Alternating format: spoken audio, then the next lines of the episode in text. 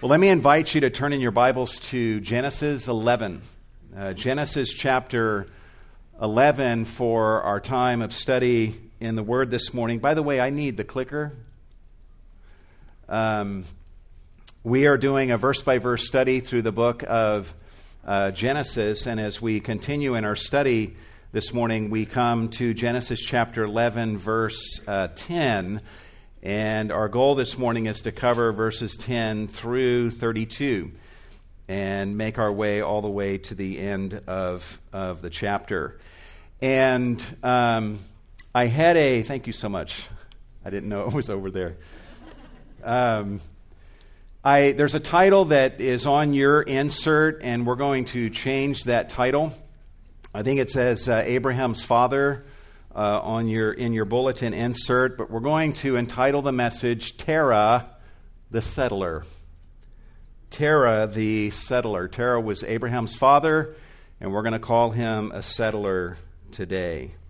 I don't know if you guys have seen this. There's a, a, a series of commercials on uh, TV lately that feature a family called the Settlers. How many of you have seen that commercial? Uh, they live in modern day America in a neighborhood that looks very much like the neighborhoods that you and I live in. Yet they live as people lived in pre industrial times, and they also have cable TV, go figure, um, which is so much more primitive than DirecTV. That's the point of the commercial. But they are okay with just having cable because they are settlers, you know. And one of the commercials features the man's wife approaching him uh, one day while he is cobbling or repairing a shoe in his house, and she humbly asks, Dear, why don't we switch to DirecTV? The man responds by saying, Now, mother, we are settlers. I have settled for cable all my life, he says. But, she politely pleads, DirecTV has been number one in customer satisfaction over cable for 15 years. He replies by saying, We find our satisfaction elsewhere. He points to his children, his son and his daughter, who are playing, and he says, The boy has his stick and hoop, and the girl has her faceless doll. Then he turns his head toward a large pile of cabbages and says to his wife, And you have your cabbage.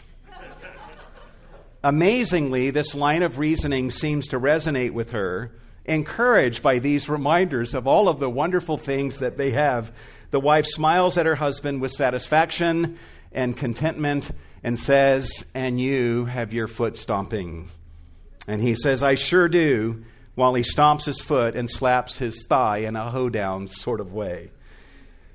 Um, the point of the commercial is to show the silliness of settling when in fact there is something so much better available. Whenever I see that commercial, I always laugh, but then sometimes after and while I am laughing, I'm left asking myself if I too am a settler in ways that I should not be. If you're here today and you do not have salvation through Jesus Christ, you are a settler. And my message to you is don't be a settler.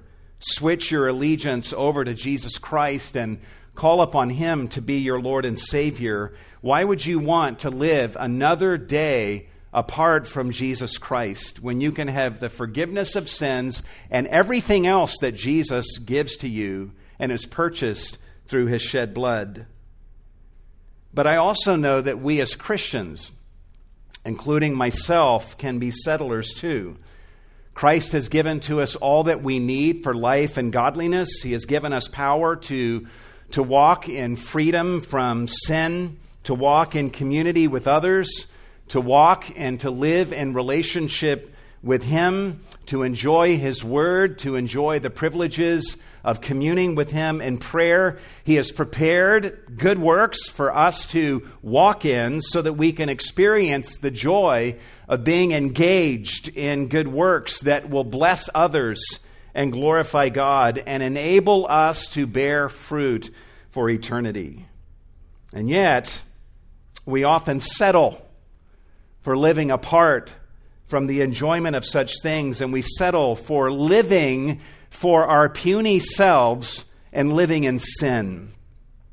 We settle for living in locations that are somewhere short of the fullness of all that God calls us to be and to do, and all that He has provided for us. C.S. Lewis, in his essay, The Weight of Glory, says it this way We are half hearted creatures, fooling about when infinite joy is offered to us. Like an ignorant child who wants to go on making mud pies in a slum because he cannot imagine what is meant by the offer of a holiday at sea. We are far too easily pleased. That's counterintuitive. We think people are too difficult to please. But he says, actually, when you look at what you settle for, instead of experiencing the fullness of joy that is yours in Christ, you're actually far too easily pleased. That's his way of saying that we are settlers. We're far too content to settle for something short of what God wants for us and calls us into. And I, I wonder if the same thing could be said of Terah, um, who is Abraham's father, who we're going to be studying in our passage today. Terah shows some promise in the passage we'll be looking at today. He's got some advantages that are in his favor. He seems to start off well and with the right intentions, yet he ends up, in the end, becoming a settler who settled and died somewhere short of the destination that he had initially, by God's leading, set out for. In our passage today, we see the name Terah ten times, establishing him clearly as the main character of this section of Genesis 11. And today, what we're going to do is we're going to learn about Terah. We're going to observe five facts about Terah, the settler. Just a quick review, though. Keep in mind that Genesis 11, 1 through 9, that we studied a few weeks ago, tells us the story of the Tower of Babel. The people of the world uh, had settled in the land of Shinar after the flood and attempted to build a city and a tower that would reach into the heavens. Their goal was to make a name for themselves and prevent themselves from being scattered over the face of the earth. God sees what they're doing, and He isn't just concerned about what they're doing in the moment, but He's concerned about what all it will lead to. So God confounds their languages, and through that means, He scatters them abroad through the face of the earth. And it is here that the narrative of Genesis 11, verse 10, picks up. And so let me read this passage to you. Genesis chapter 10 beginning in verse 10. These are the records of the generations of Shem, who was the son of Noah. Shem was 100 years old and became the father of Arpachshad two years after the flood. And by the way, this is the last mention of the flood in the book of Genesis. And Shem lived 500 years after he became the father of Arpachshad, and he had other sons and daughters. Arpachshad lived 35 years and became the father of Shelah. And Arpachshad lived 403 years after he became the father of Shelah, and he had other sons and daughters. Shelah lived 30 years and became the father of Eber. And Shelah lived 403 years after he became the father of Eber, and he had other sons and daughters. Eber lived 34 years and became the father of Peleg. And Eber lived 430 years after he became the father of Peleg, and he had other sons and daughters. And Peleg lived 30 years and became the father of Reu.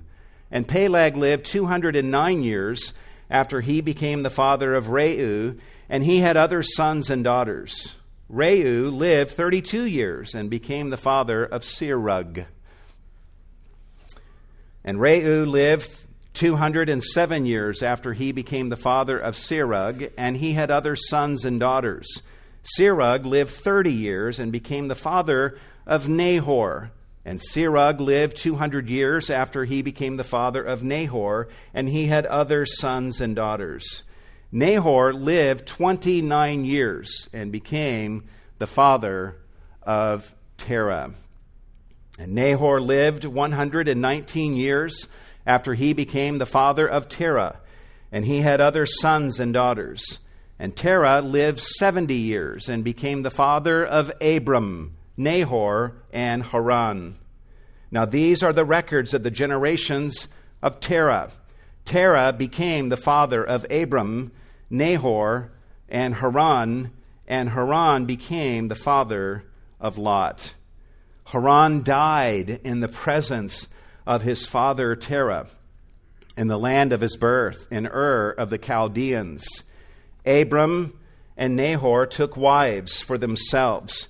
The name of Abram's wife was Sarai, and the name of Nahor's wife was Milcah, the daughter of Haran, the father of Milcah and Iscah. Sarai was barren, she had no child. And Terah took Abram his son, and Lot, the son of Haran, his grandson, and Sarai, his daughter in law, his son Abram's wife, and they went out together from Ur of the Chaldeans in order to enter the land of Canaan. And they went as far as Haran and settled there. And the days of Terah were 205 years, and Terah died in Haran. This is the Word of God, and may God help us to understand His Word to us today. As I said a few minutes ago, we're going to observe five facts about Terah, the settler. Five facts about Terah, Abraham's uh, father. The first fact that we can observe in this passage is that Terah was a descendant of Shem. He was a descendant of Shem. Uh, this point is clearly established in the genealogy that we see in verses 10 through 25. Here we see the genealogical chain from Shem to Abraham uh, and to Terah and then to Abram. Uh, Shem is the son of Noah, and then we've read all of the names that show the link demonstrating conclusively that Terah was a son or a descendant of, of Shem. As for the genealogy itself that we just read, this genealogy is similar in some ways to the genealogy that we studied in Genesis chapter 5. What is similar is that it is a chrono genealogy and that it gives the age of each man when he became the father of the son who gets mentioned. This genealogy is also similar to the one in Genesis 5 in that it tells us how long each father lived after the birth of his son, and it also tells us that he had other sons and daughters. That much is similar to the genealogy of Genesis 5. But there are some, uh, some differences that we can note uh, between these two genealogies. Uh, first of all, this genealogy does not bother to give us the combined total of years that the father lived uh, telling us how many before the child was born, after, and then giving us the grand total. The genealogy in Genesis 5 did that. With the exception of Terah, this genealogy does not do that uh, for us. This genealogy also does not feature the repeated refrain, and he died. You guys remember that when we were in Genesis 5? I think it was eight times where we read the words, and he died. But we don't see that here except with Terah at the very end. It's for this reason that some commentators suggest that this genealogy is less pessimistic than the one in Genesis 5, inasmuch as it features a greater emphasis on life rather than the repeated refrain that these patriarchs died. Another difference is the shorter lifespans of the men in this genealogy. It's evident from the numbers that are given here that man's lifespan on this side of the flood is now getting shorter than it was before the flood. Noah himself lived 950 years, but in this genealogy, you see kind of a gradual descent in the number of years that each of these men uh, lived. Uh, Arpachshad lived 438, or Shem lived 600, Arpachshad lived 438, Shelah lived 433, Eber 464, Peleg 239, Reu 239, Serug 230, Nahor 148, and Terah. Uh, the text that we all have says 205. The Samaritan copy of this particular book of the Bible, very ancient, actually has Terah dying at the age of 145. That may actually be the accurate reading. We don't know that, but we'll just go with the 205 that is listed here.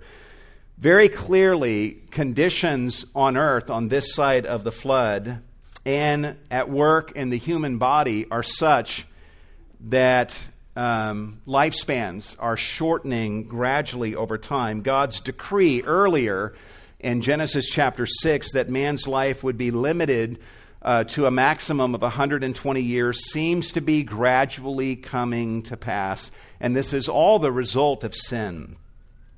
So, all in all, Terah has the advantage of being a descendant of Shem who actually was the most blessed of Noah's sons. If you read Noah's last will and testament at the end of Genesis chapter 9, you see that Shem is the most blessed of Noah's three sons. It would be through Shem that the Messiah would come. So he's a descendant of Shem. Terah would also have the benefit of seeing the effects of sin in shortening people's lifespans on this side of the flood. This should have been instructive for him and caused him to follow God. There's something else we learn about Terah in this passage, and this leads to the next fact that we can learn about him, and that is that Terah had three sons who married. Terah had three sons who married. Uh, having children changes you. Having children often has the effect of changing a person's outlook and making them more serious about life and about God and about spiritual things, more in tune to the hurts of this world, the sorrows of this world. And Terah had, we know, at least three sons just from this passage alone. Observe what the text says beginning in verse 26. It says, Terah lived 70 years and became the father of Abram, Nahor, and Haran. And the text continues, verse 27 Now these are the records of the generations of Terah. Terah became the father of Abram, Nahor, and Haran, and Haran became the father of Lot. Lot is a character that we're going to get acquainted with soon enough. For now, it's enough to know that Lot is the son of Abram's brother Haran. It is not specifically stated that Haran got married in this passage, but we can presume that he did and that he bore Lot through his wife. But at some point after Lot was born, something tragic happened. Verse 28 tells us this that Haran died in the presence of his father Terah in the land of his birth, in Ur of the Chaldeans. Literally, the Hebrew just simply means he died before Terah, before his father Terah. All this has to mean is that he died before his father died, but it could also mean what some of our translations say that he died in the presence of his father or before the face of his father. So it could be saying that Terah was present when his son died. His son may have died in his arms, or uh, Terah was beholding his son and with his son when he died. All in all, we don't know how Haran died, but we know that Terah, who was Abraham's father, had to deal with the heartache of seeing one of his sons die before his time, leaving Terah's grandson, Lot, without a dad. This tragedy no doubt shook Terah to his core, as we can imagine. Some commentators suggest that it may have fed into the decisions that Terah is going to be making in the coming verses as this passage unfolds. As for Terah's two other sons, observe what the text says. Verse 29 Abram and Nahor took wives for themselves. The name of Abram's wife was Sarai.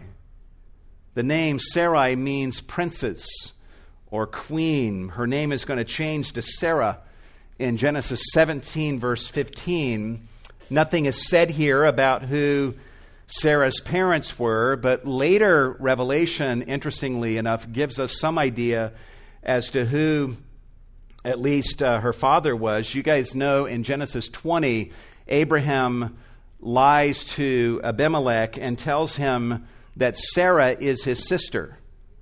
Uh, in order to conceal the fact that Sarah was his wife. And when Abraham is caught in that lie, he does uh, kind of defend himself a little bit. He provides some defense of himself in Genesis 20, verse 12, by saying this. He says, She actually is my sister, the daughter of my father, that's Terah, but not the daughter of my mother. So, what does that tell us about Terah? It tells us that Terah had another wife or a concubine of some sort through whom he had Sarai.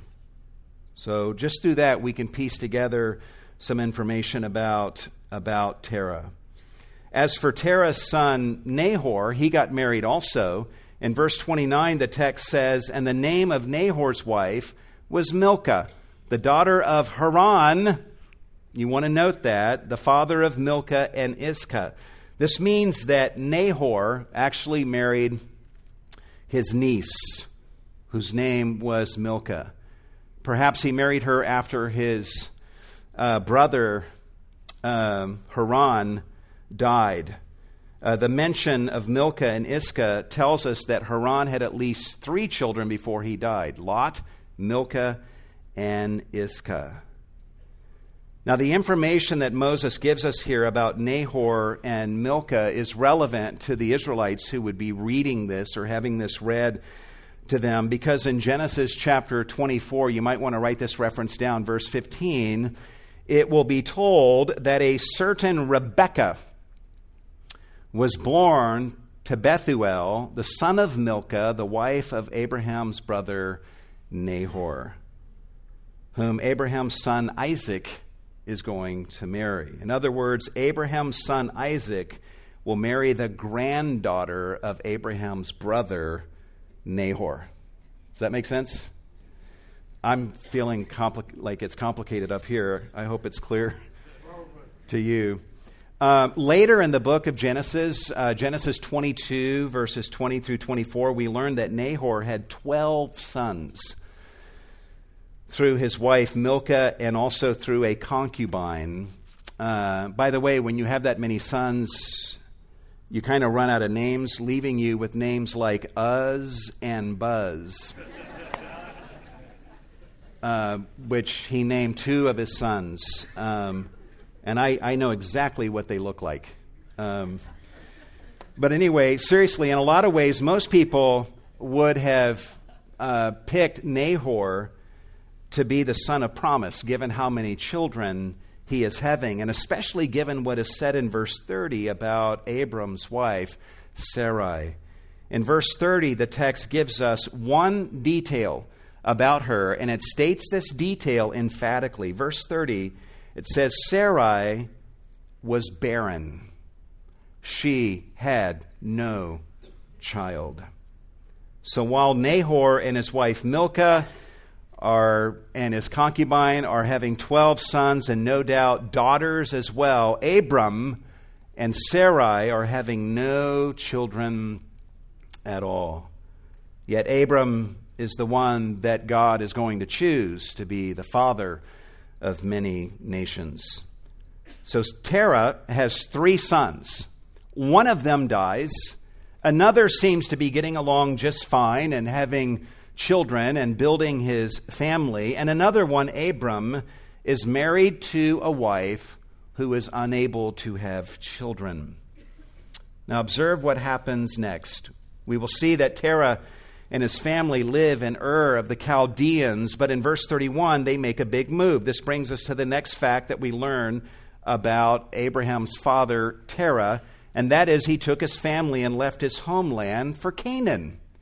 He took his family and he left his homeland for Canaan. In verse 31, the text says Terah took Abram his son, and Lot, the son of Haran, his grandson, and Sarai, his daughter in law, his son Abram's wife, and they went out together from Ur of the Chaldeans in order to enter the land of Canaan. Now, if this passage is all that we had to go on, here is what we know. Terah, for some reason, felt compelled to make a big move and to launch out from Ur of the Chaldeans, and he felt compelled to take some of his family with him based on the language here, Terah is viewed as the one who's taking the initiative. He took Abram and others. He wants to leave his hometown and he's not content to leave alone. He takes his family with him. He wants his family to go with him where he is going. Interestingly, though, in the middle of the verse, the language shifts and the text uh, literally says, they went out with them, rather than he went out with them, with his family members. The fact that in the Hebrew text there's the word they, saying they went out with them, almost certainly indicates that it is Terah and Abram who are the two principal actors here, and they are taking Sarai and Lot with them as they leave Ur toward Canaan. Why did they leave Ur? The text tells us that they went out with them from Ur, and here's their goal. Here's the destination in mind in order to enter the land of Canaan. The language here makes it clear that Terah's intention in leaving Ur is for the purpose of entering Canaan. To end up in Canaan is the stated goal of this move. By the way, archaeological discoveries show that the city of Ur that they are leaving here was truly a great city from a worldly standpoint. It had everything that anyone would want. As one writer says, Ur was a great city with a high civilization, including a great library even before Abraham's time, but it was also a very idolatrous and wicked city. Evidence also shows that Ur was a major center for the worship of the moon god, and that the city was dominated by a massive three stage tower that was devoted to the worship of the moon god. Evidence also indicates that the worship of the moon god involved human sacrifice in all of its awfulness, as its worshippers would worship the moon god and other deities there. In fact, many commentators point out that the name uh, Terah is akin to the word Yirah, which is the word for moon. Sarai is close to the Akkadian word Sharatu, which is the female partner of the moon god, and some suggest that's why Sarah was named Sarai. And the name Milcah is essentially the same as the name of the goddess Malkatu, who was believed to be the daughter of the moon god. These names probably indicate a culture that is awash in the worship of the moon god, thoroughly infecting this family. Uh, you say, well, Terah was an idolater. Well, we actually know that he was at some point in his life. Uh, because in Joshua chapter 24, verse 2, listen to what Joshua says to the children of Israel in that passage. He says to them, From ancient times, your fathers lived beyond the river, speaking of the. Hang on, I'm lost here. Did I pass it up?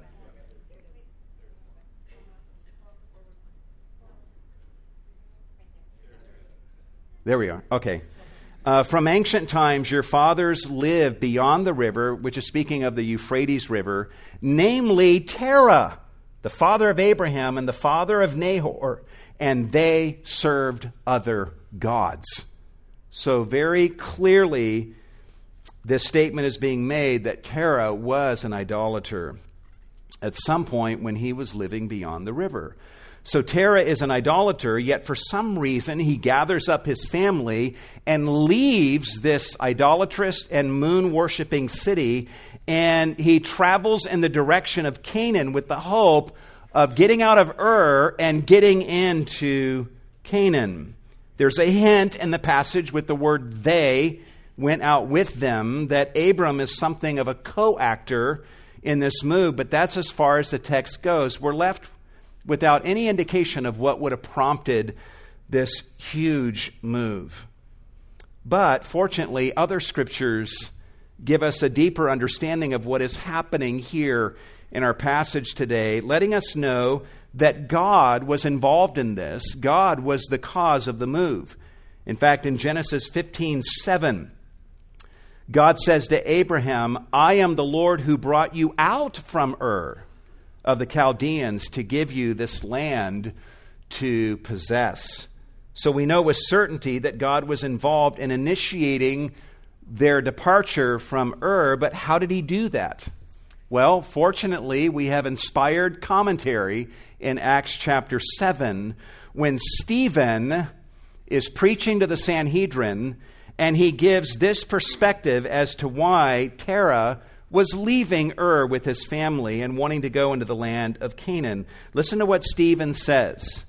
He says, The God of glory appeared to our father Abraham when he was in Mesopotamia. That's Ur of the Chaldeans, before he lived in Haran and said to him, Leave your country and your relatives and come into the land that I will show you. Then he left the land of the Chaldeans. Now, based on what Stephen is saying, let's, let's say it this way Genesis 11 tells us that Terah left Ur of the Chaldeans and took Abraham and his other family members with him. Acts 7 lets us in on the fact that the catalyst for this move was that God had actually appeared to Terah's son Abram and told him to leave his home country and to come into the land that God would show him. According to Stephen, it was after that appearance of God to Abram, after this call was delivered, that Abram left the land of the Chaldeans with his family.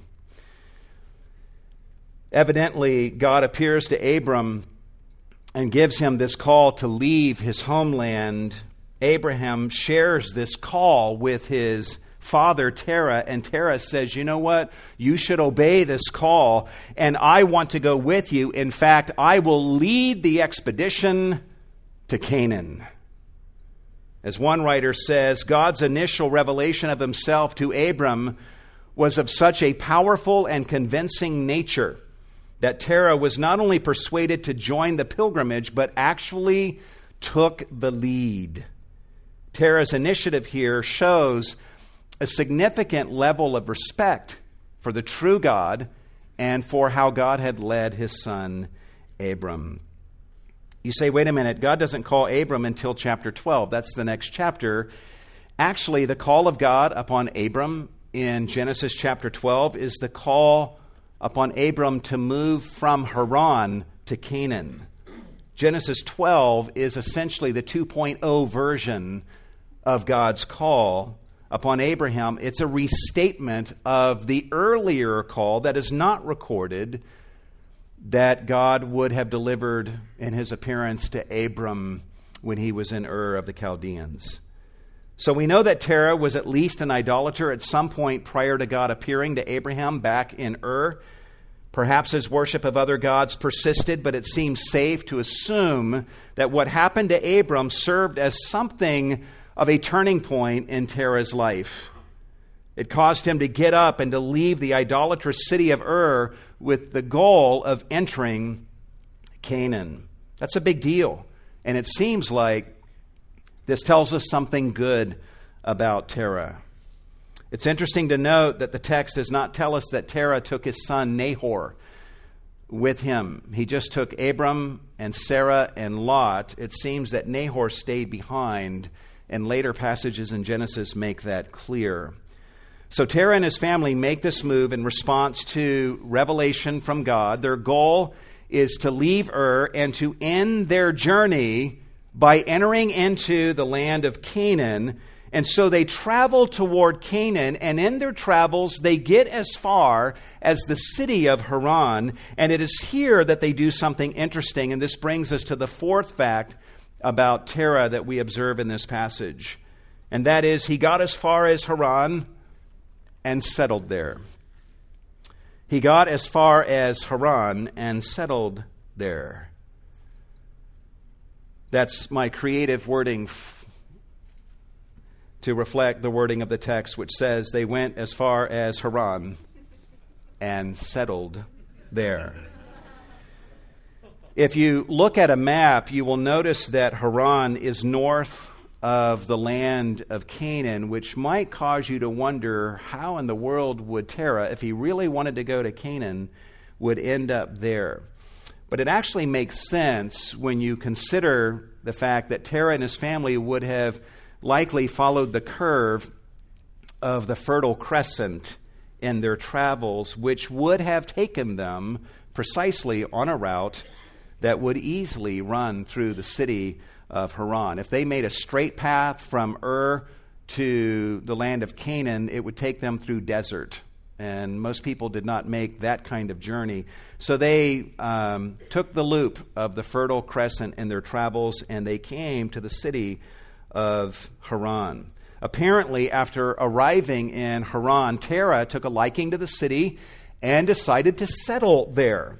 Haran was a wonderfully strategic city located on an important trade route in that part of the world. There was much to commend the city, uh, such that Terah decided to stay in Haran and to give up his dream of going to Canaan.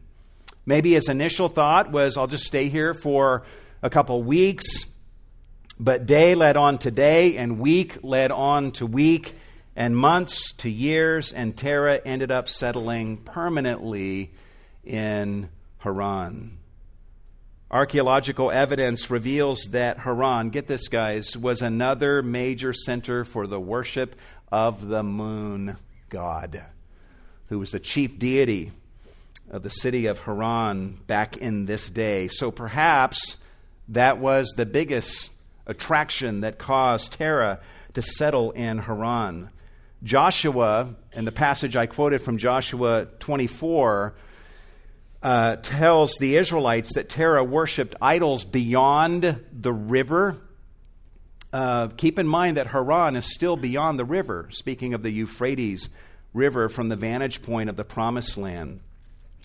So it's quite possible that Terah is still an idolater in Haran. As one writer suggests, it's possible that Terah did not successfully carry through the break with idolatry as it was practiced in these lands. Another writer suggests that Abraham, uh, after God spoke and appeared to Abraham, that Abram convinced Terah to leave with him, but when they got to Haran, another center of moon worship, Terah would not budge. We don't know for sure that this was the cause of Terah staying, but it's a solid speculation. What we do know, though, is from the language of our passage here in Genesis 11 that Terah initially intended to go to Canaan. That's clear in the passage. But he ended up settling in Haran, which was somewhere short of where he had originally intended to go. And we know, guys, that this is true enough to human nature. We often set out to achieve some good and godly goal that God has led us to to move towards, but we get distracted from that goal and we end up settling for something less than what we know God is calling us to. We're often too content to exist in a settled for existence rather than walking in the fullness of God's best. For whatever reason, Terah's New Year's resolution, as it were, was to go to Canaan, but he never kept that resolution because he got sidetracked. And the same thing happens in my life and in all of our lives. As Matthew Henry says, many, many reach Haran and yet fall short of Canaan. There's a positive and a negative here to ponder for a minute or so. The negative is that Terah and perhaps Abram with him is falling short of what God wanted for him at this point in time, and his family is affected by that. The positive is that Terah obeyed God's call to leave his homeland. That's huge. And another positive is that Terah did get a little bit over halfway to the land of Canaan. Though he came short of his goal, he was farther along than he would have been had he never left Ur in the first place and set out for Canaan. In the next chapter, we're going to see that Abraham leaves Haran and sets out for Canaan, and his journey from Haran to Canaan is much shorter than it would have been from Ur to Canaan. Sometimes it happens that the full journey to God's best does not happen in one generation. Sometimes it takes two generations. And Terah, at least, maybe deserves some credit for at least getting Abraham half of the way toward the goal. Just as a parent, I found myself thinking about this, and I would ask you this question, parents What will God in some future day call your children to do? Where will He call them to go? And what are you doing in this day, in this generation, to take them with you as far as you can so that their journey to where God calls them to go is as short as possible? Think about this also. Terah settles for half the distance to Canaan. And as the story unfolds in the book of Genesis, we see Abraham having a tendency to settle for half measures also. Twice, he settles for just speaking half truth to kings in order to protect his hide. And on one occasion, he has sexual relations with his wife's handmaiden in order to help God fulfill his promise. And yeah, it's not exactly what God had promised, but it's halfway there. It involves a child being born to me, Abraham, even though it's not involving my wife. That's half of what God wanted, right? And so, this tendency to settle for half measures, we actually see in Abraham, we see actually in his father Terah. Leading me to say, parents, be forewarned that your tendencies toward compromise your half measures will be highly contagious to your children. Anyway, the passage tells us that Terah settles in Haran. What happens next? This brings us to one final fact about Terah that we will observe in this passage, and that is he died in Haran. He died in Haran. It says the days of Terah were 205 years, and Terah died in Haran. This is a big deal. In Genesis 5, we see the refrain, and he died eight times. Here in this genealogy, this is the one and only time that we see these words, and it feels like a downer, and I think that's intentional. What's unique is that Moses adds the little phrase telling us that he died in Haran. And none of the references to someone dying in the genealogy of Genesis 5 is the location of their death ever stated, but it's stated here. Moses, the writer of this, really wants us to know where it was that Terah died. He didn't die in the land of Canaan, which was the original target destination. Terah died in Haran, which was somewhere short of the goal, the original goal, based on revelation from God that he had set out for. By the way, when you run the math, you realize that Terah settled in Haran for at least a few decades. This was not some brief stopover during which you know, he happened to die. It didn't say he was on his way to Canaan and he died. No, he settled and then he died. And he was there for quite some time. And in the end, it turns out that Terah died where he settled. Perhaps when he first stopped in Haran, he figured he would eventually pack up and continue on toward Canaan, but he never did. He died where he settled. Think about the next think about that the next time you wish to settle someplace short of where you know that God wants you to be. Wherever you're thinking about settling for a little while, ask yourself the question Would I want to die here? Would I want to die here? And if you wouldn't want to die there, don't settle there, even for a minute. Just wrapping things up this morning, this passage sets us up beautifully. It sets the stage for us to pick up with the story of Abraham in Genesis 12. We've learned a lot about Abraham's background as we've studied his father in this passage today, and we'll pick up next week in Genesis 12. But our focus today is on Terah. And I have to confess to you that I see myself in this passage in unfortunate ways, and I am benefited by the reminder that is here of the dangers of settling. Sometimes we choose to settle in locations that are somewhere shy of where we know God wants us to be. And when we settle, we don't plan to stay there forever. We don't want to spend the rest of our life there. We just want to settle for a little while and enjoy this place that is less than God's best. And then maybe we'll pick up and we'll surely journey on later. Maybe we settle into a relationship that we know is wrong, but we think this won't be permanent. I'll just enjoy this for a little while and then and then I'll move on. I'll walk I'll walk on at some later point. Maybe it's a sinful habit and our thought is I won't engage in this for the rest of my life. I'll just behave this way now. But one day I'll move on. I'll, I'll change my ways. When I get married, I won't do this kind of thing anymore. Maybe it's bitterness.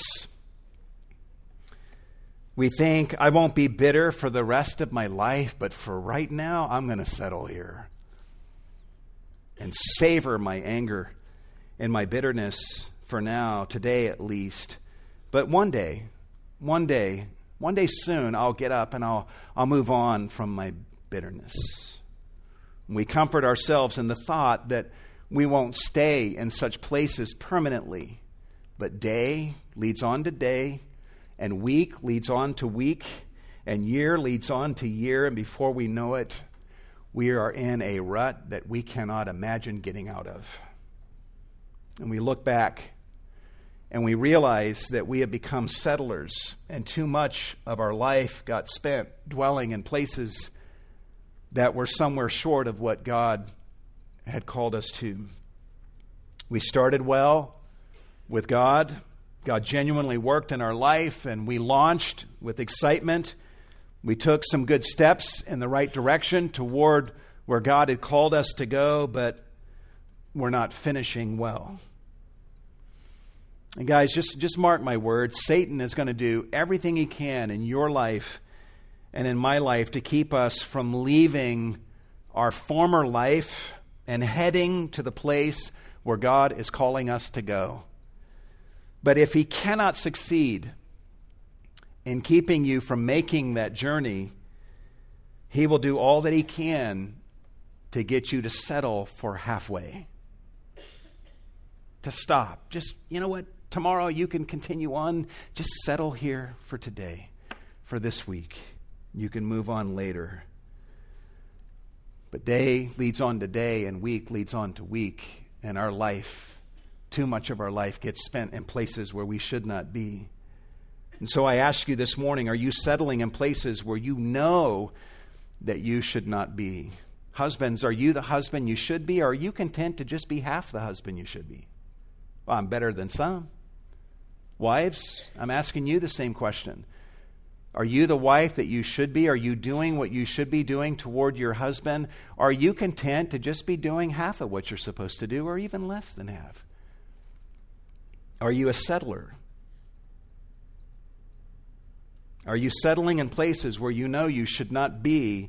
And have you, looking back, have you been settling in those places for longer than you anticipated? Some of you are stuck in some places that you thought you were just stopping by and you'd be moving on, and it's been years and you're still stuck. And you're settling. And if you are settling, it's time to pack up and and pick up the journey to those places where you know that God wants you to be and to start doing those things that you know God wants you to do. And I urge you, don't wait until tomorrow. Pack up and leave those places you've been settling today and journey on. And you know what, guys? Here's some motivation for you. In Jesus Christ, you have a Savior who left his homeland, which is heaven, and he obeyed his Father's call to launch from heaven to leave his heavenly home and to come to earth to be your Savior. And you know what? Jesus didn't just start off well, he ended well. He didn't just settle at some halfway point on his journey, but he went the full distance all the way to the cross and to glory.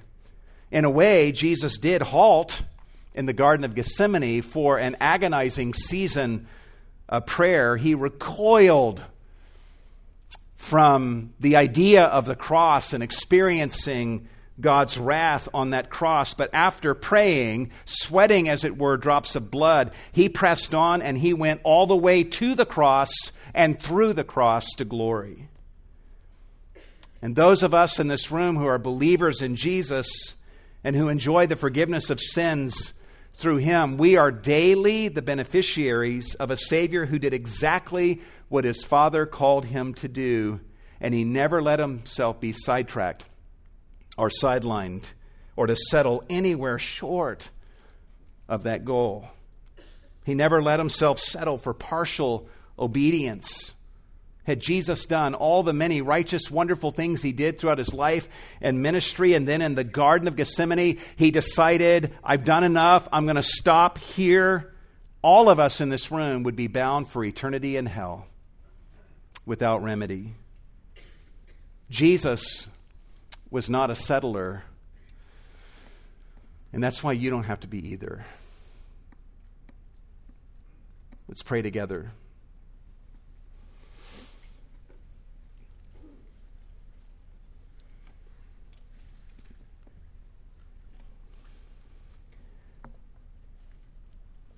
Lord, you Speak to us through your word.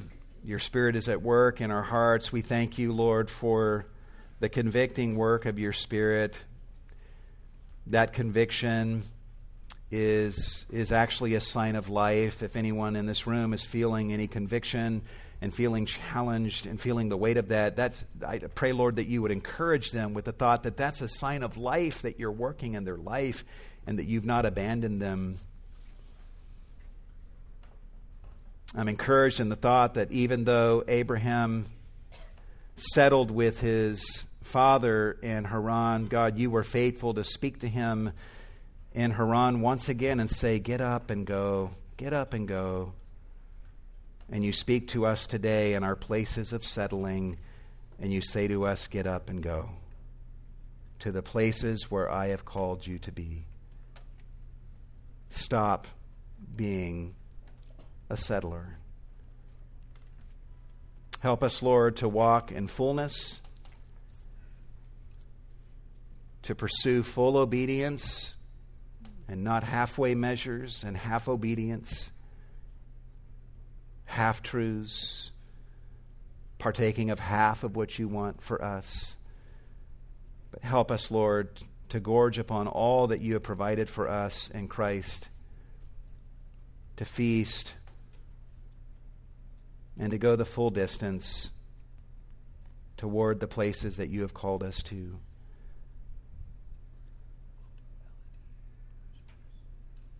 We thank you, Lord, for the opportunity to give of our offerings to you this morning. Receive these funds and do much with every penny that is given for the glory of our Lord Jesus Christ, in whose name we pray.